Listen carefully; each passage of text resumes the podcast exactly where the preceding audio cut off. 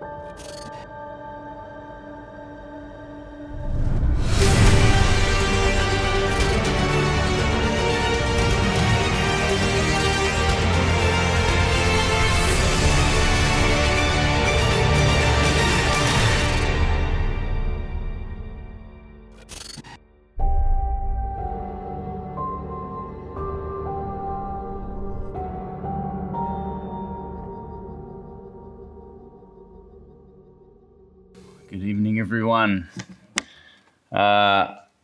I want to start off tonight, firstly, by adding my blessing to um, to Mons over uh, Mike and over the Cowans. Um, for us, you know, you get pretty tight. It's a pretty tight knit community, our night church community, and uh, Bernie and Vika and, and, and, Michael and Bailey, they're really close to our hearts. So we just I just want to add my blessing to that as well, guys. Um, yeah, so tonight. we're kicking off the last in our series. And uh, I, um, me and Mon were having this because me and Mon are picking up sort of a few of the sermons in the morning as well coming up. And so we were like last week, hey, we should swap around and do this. And then Mon saw my scriptures for this week. She's like, nah, you can have those ones. So that's just a little foretaste of what, you're, what you're in for tonight. Um, I'm, I'm really stoked. Who's, who's enjoyed the series? It's always a good series, yeah. I, I, suspect that probably more than half of you have been through a series on the Sermon on the Mount before, and each time I, I, know I've probably done about three or four, and each different pastoral team that I've been a part of have uh, taken parts of this and, and done it. And it, it always gets richer and richer the longer I spend in it. There's nothing boring or old or trite about it. There's something refreshing about it. But it's also, as Mon said, a really challenging part of Scripture. It's something that I think over these last six or eight weeks that you've you've probably felt something that God just put his finger on something through this, and you've just gone, Whew, that's a little that's a little close to the skin. That's a little close to the skin. That is the purpose, I think. You see, it's right at the start of Jesus' ministry. And he, he's, this is before he's been through any of this stuff. It's right there. Matthew captures it. Um, and, and for us to, the, to get this base of what he is all about, I think makes sense of the rest of the Gospels. And so uh, we've been we've been enjoying different people. I'm really stoked to have such an amazing group of people who have been leading us uh, during this time. Um, these three chapters are about the real lived experience of Christian faith. It's the real lived experience of Christian faith. We, we've been talking each week about the different sort of, you know, I mean, I was thinking about Wendy's one where she had murder and oaths and, and then just all of these different things that come through uh, challenge us in different ways. You think that wasn't going to challenge me, but it did. And it's because these are at the very heart of the gospel experience. There's some values and some ideals that seem to us to be too good and, and, and too distinct from our reality. There's, that's why it's so poignant to us.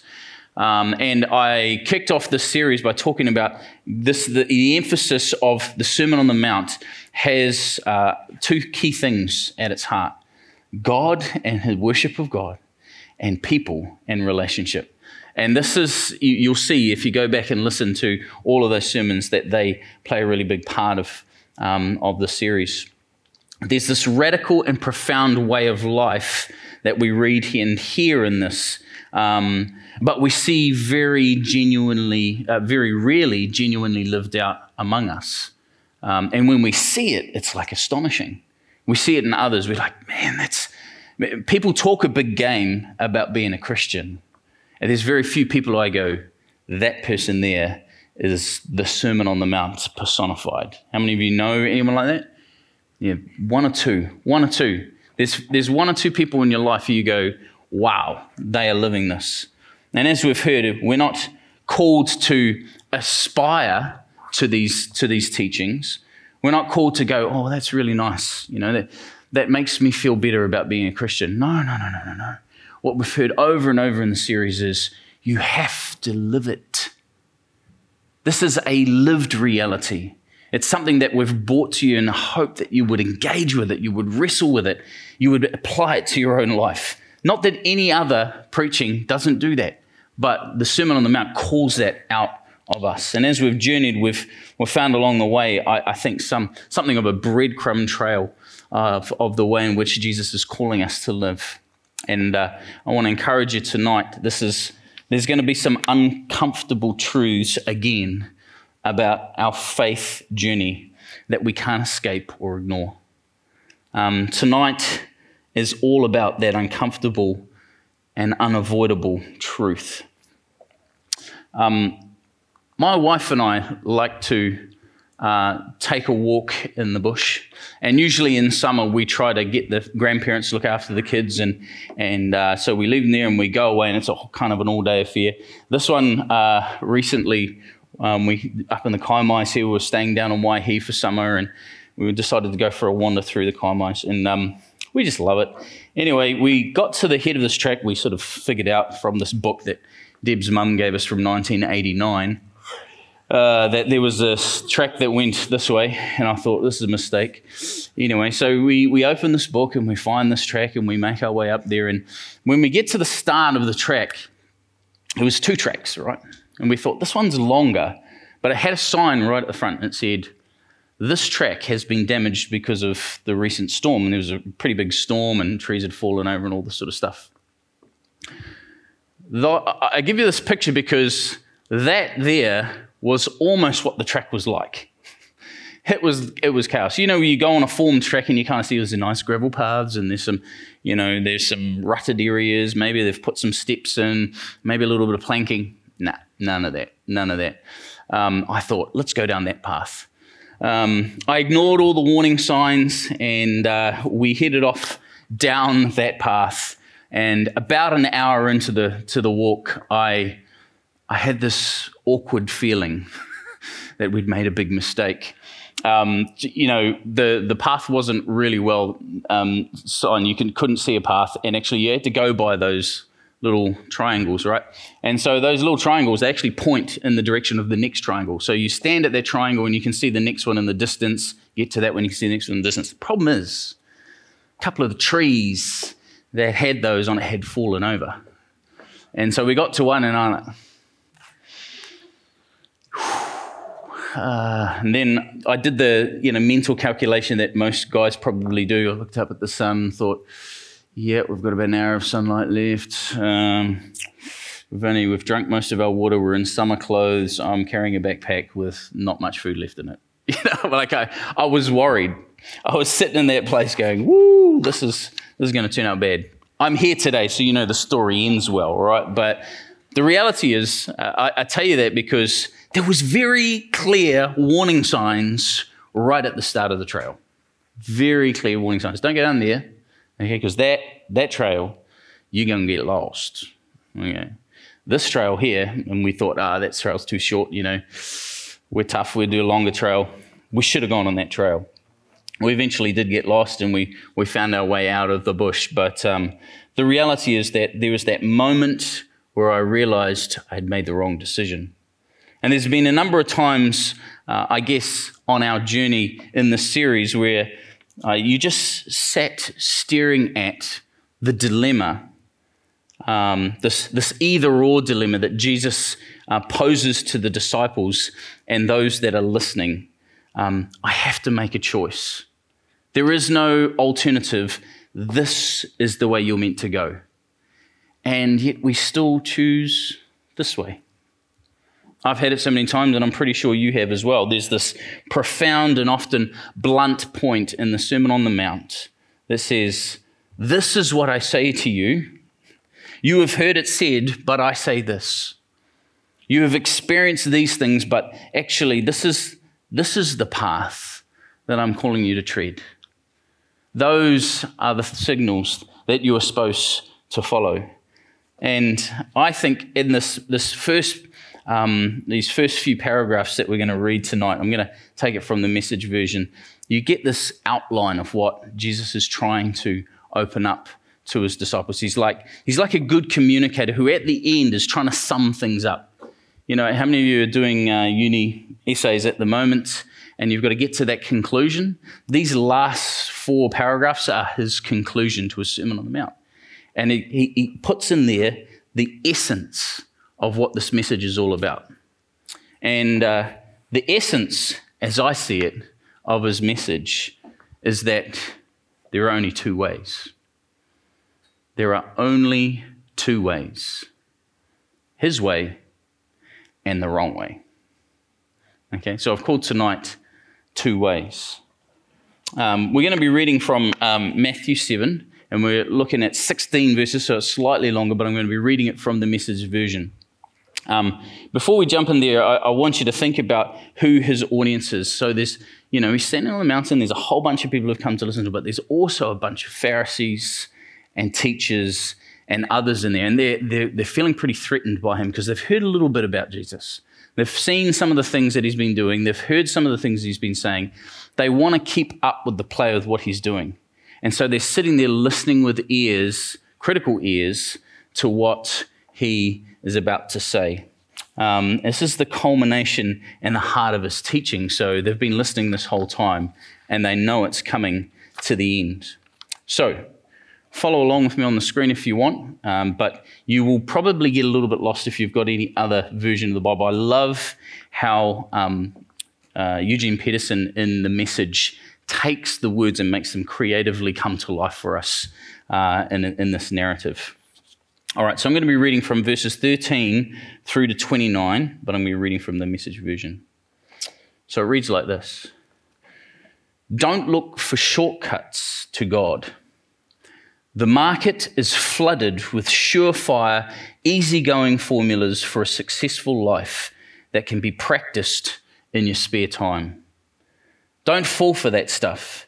Even though crowds of people do, the way to life to God is vigorous and requires total attention. What an opening sentence. In your NIV version, it might say the narrow gate. This is, this is that passage, okay? Enter through the narrow gate because broad and wide is the way that leads to destruction. Verse 15 Be wary of false preachers who smile a lot, dripping with practiced sincerity chances are they're out to rip you off in some way or other. Don't be impressed with their charisma. Look for character. Who preachers are is the main thing, not what they say. A genuine leader will never exploit your emotions or your pocketbook, your wallet. These diseased trees with their bad apples are going to be chopped down and burned. There's a reason why when I get up to preach, I'm a little nervous. These are pretty humbling words. Verse 21 Knowing the correct password, saying master, master, for instance, isn't going to get you anywhere with me, says Jesus. What is required is serious obedience doing what my Father wills.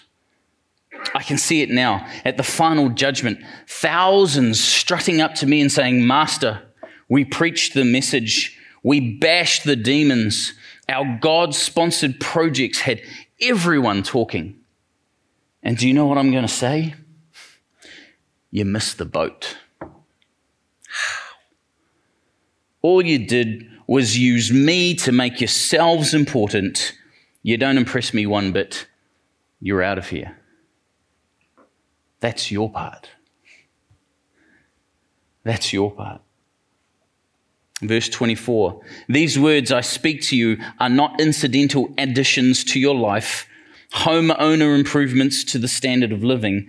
They are foundational words, words to build life on.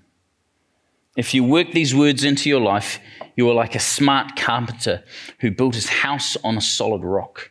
Rain poured down, the river flooded, a tornado hit, but nothing moved that house. It was fixed to the rock. But if you just use my words in Bible studies and don't work them into your life, you're like a stupid carpenter who built his house on a sandy beach. And when a storm rolled in and the waves came up, it collapsed like a house of cards. I'm going to pause there and just point out three quick things. chopped down and burned was in the first paragraph.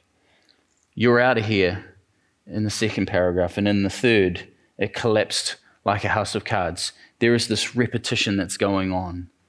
There is two ways God's way and the other way. And then it finishes when Jesus concluded his address, the crowd burst into applause. They'd never heard teaching like this. It was apparent that he was living everything he was saying. Quite the contrast to their religion teachers. This was the best teaching they had ever heard.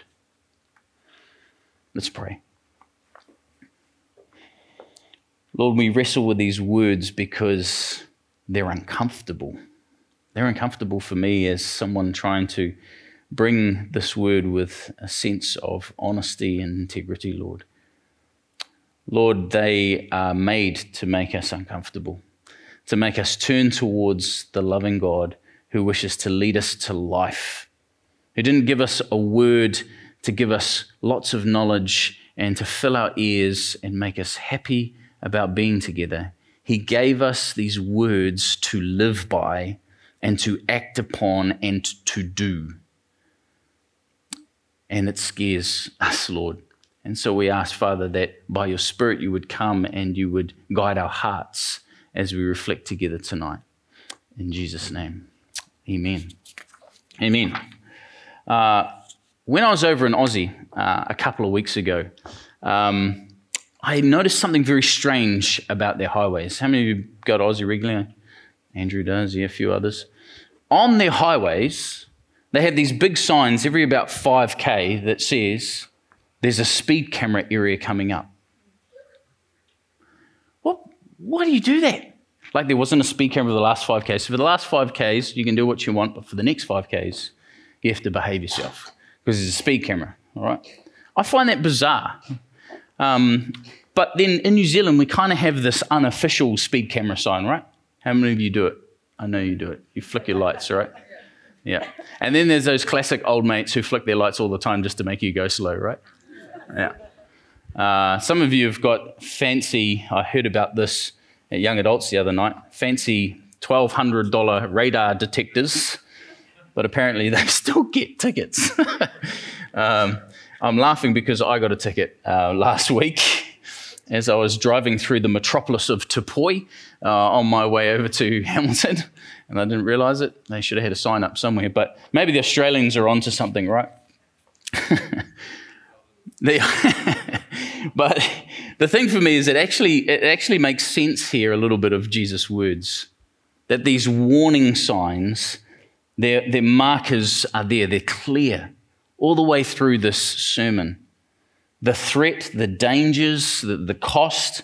I remember one of the signs that we went past, you know, it, it talked about how you, you know, the astronomical cost. It had dollar signs and then it had a picture of a wallet. Maybe that was for the, for the Asian uh, persuasion people who are driving, just, you know, let you know you're going to get charged money.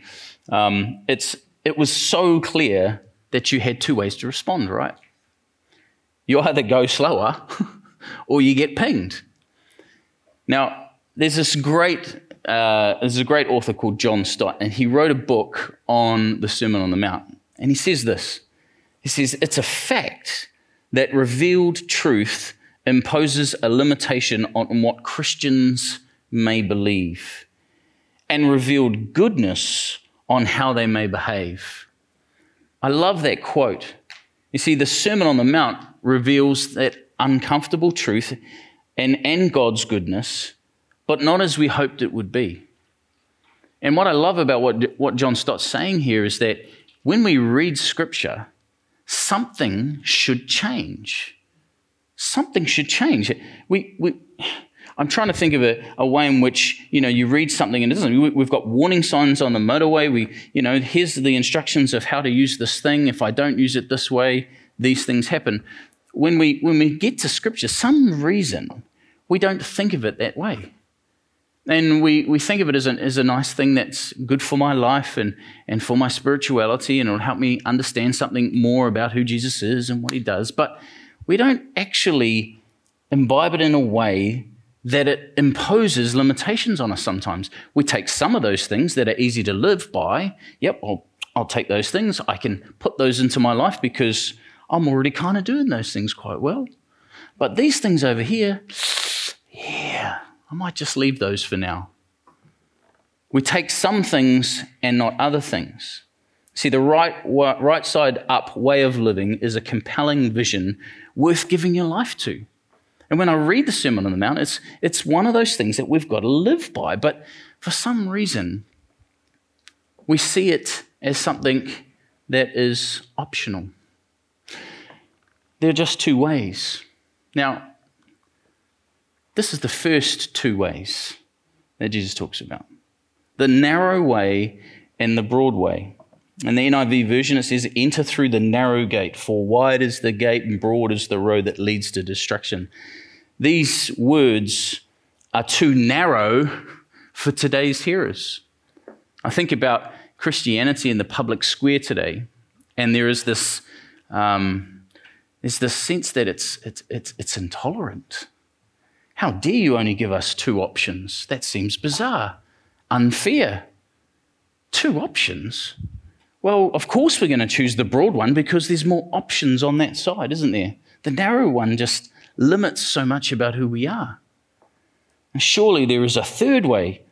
Um, surely being tolerant means that there's this, this neutral group, this, this middle way, a, another option. No, no, no, no, no, no. There's not. There's only two. There's the narrow way or the broad way. I love it. Knowing the correct password, saying Master, Master, I love that piece. Throughout the centuries, there has been leaders and apostles who have wrestled with these same words the same way we are. And we can, uh, I've used this word before, chronological snobbery, where we think, oh, life is so much harder living in this century, isn't it? There's this guy called John Chrysostom. Um, and he lived in the third century. I'm going the wrong way, that way. He said, Christ's hard and narrow way is also to be welcomed as his easy yoke and light burden. You see, I talk about chronological snobbery because we think it's harder. Yeah, I think about the third century when this guy is wrestling with the same passage that we are. Yeah, the plague, crucifixion, uh, you know, we, we, we can get a little bit sort of sidetracked by the fact that he's saying this as being light and easy, but he doesn't mean it like you and I understand light and easy. He acknowledged that the hard and narrow way was something that we had to push ourselves into. I love, I love his, his thoughts around this. And I've read a little bit about John Chrysostom, and he's, he's written tomes of stuff. He's one of what they call the church fathers, and there's three or four of them. And he's written on so many of the passages that we, we regularly preach, and he's wrestling with them the same way we are. This is hard. He didn't say the easy, narrow way, he says hard.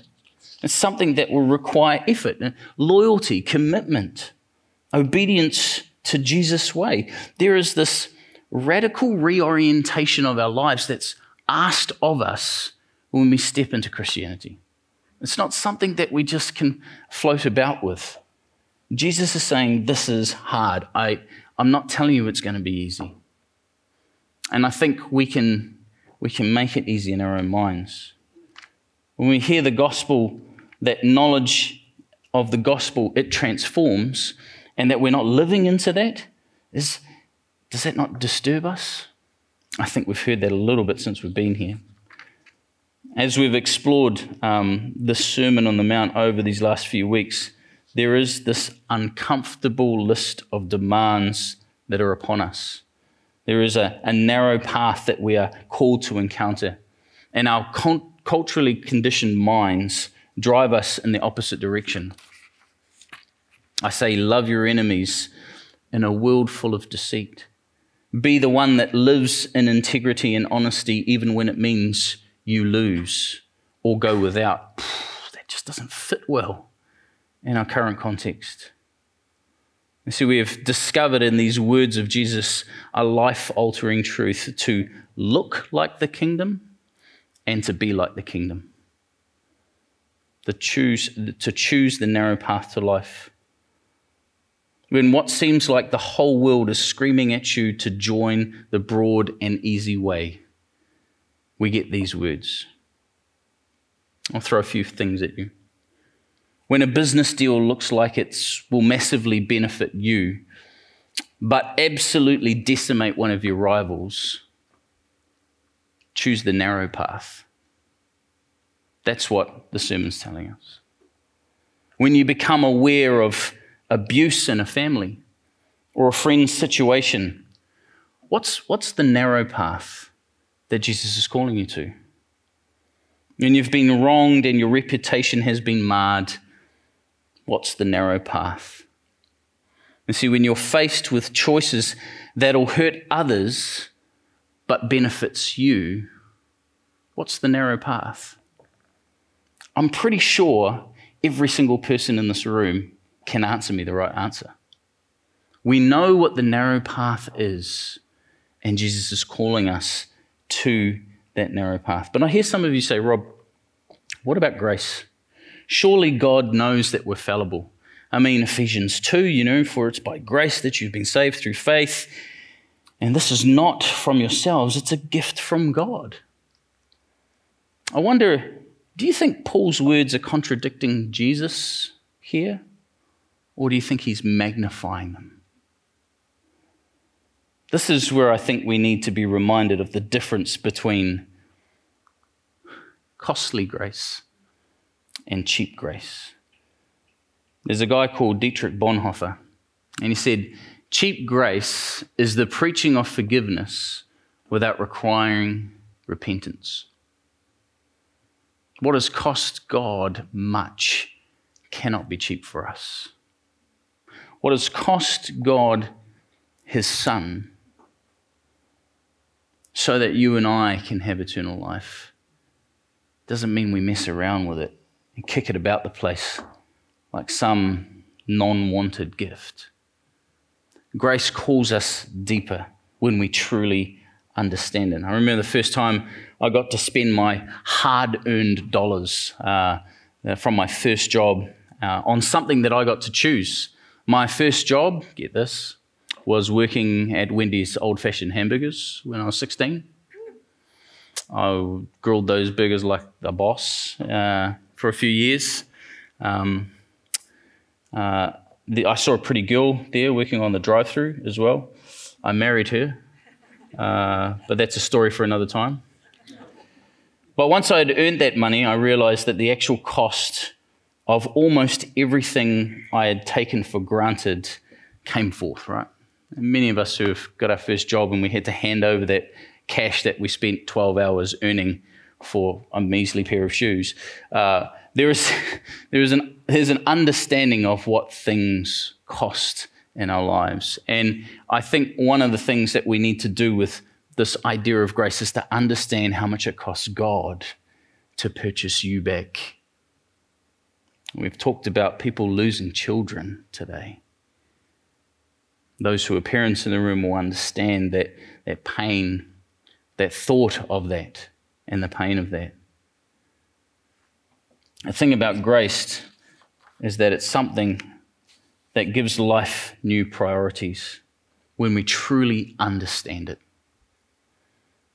It's the mystery of grace, as one person put it, only that it meets us where we are, yet doesn't leave us where it found us. We, what we receive in unmerited grace shouldn't create some sort of entitled response, but one of grateful and humble submission to the life that He calls us into. So Jesus moves from this uncomfortable truth about life on the narrow road by His unmerited grace, and He finally challenges the listeners to, about whom they follow and whom they allow to have their say in their spiritual journey. And he uses this metaphor of two different types of wisdom. I call it rock wisdom and sand wisdom. rock wisdom and sand wisdom. Verse 27 But if you just use my words in Bible studies and don't work them into your life, you're a stupid carpenter. That's about as straight up as you get. I want to ask you, whom are you following? And I'm not just talking about Instagram or, you know, the most famous Facebook person around or, you know, the person you follow on YouTube. Um, some famous kids on there making lots of money. But people who walk the journey of faith with you. Who are you following? Who are you allowing to speak into that space in your life? Because if you don't have anyone and you're not intentional about that, guess what happens? The broad and narrow way start to separate. We allow whoever to speak into our life that we will, these things are a problem and we need to face them. I'm talking about those whose, whose character, teaching, and whose walk with Jesus you can actually see, you can actually hear, you can actually admire.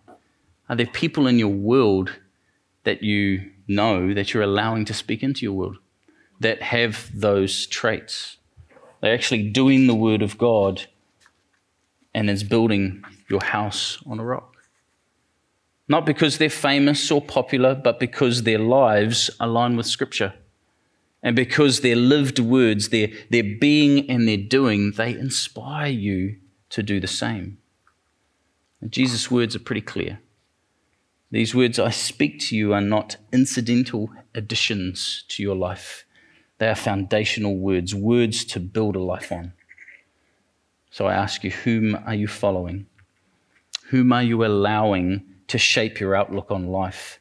Because it actually doesn't happen by accident rock built living is intentional. Narrow path living is intentional. I invite the band to come and lead us. As they come, and as we come to this, the end of the series, I want to challenge you to take a moment to still your heart before God. There is in the Sermon on the Mount so much that challenges us. And tonight, I, I really want to put it to you are you on the narrow path? Is your life being built by people whose life is built on a rock? Because Jesus is saying to all of us, uh, there's only one other way, and it's not with me. I'm not here to preach a hellfire and brimstone story, but these words might help you process as you take this moment. There is no middle way, there is no other gate. There's no neutral group that you get to be a part of. There's no third alternative. There's with Jesus and there is without Jesus. The Sermon on the Mount requires you to make that choice. Are you with Him and walking with Him, or are you not?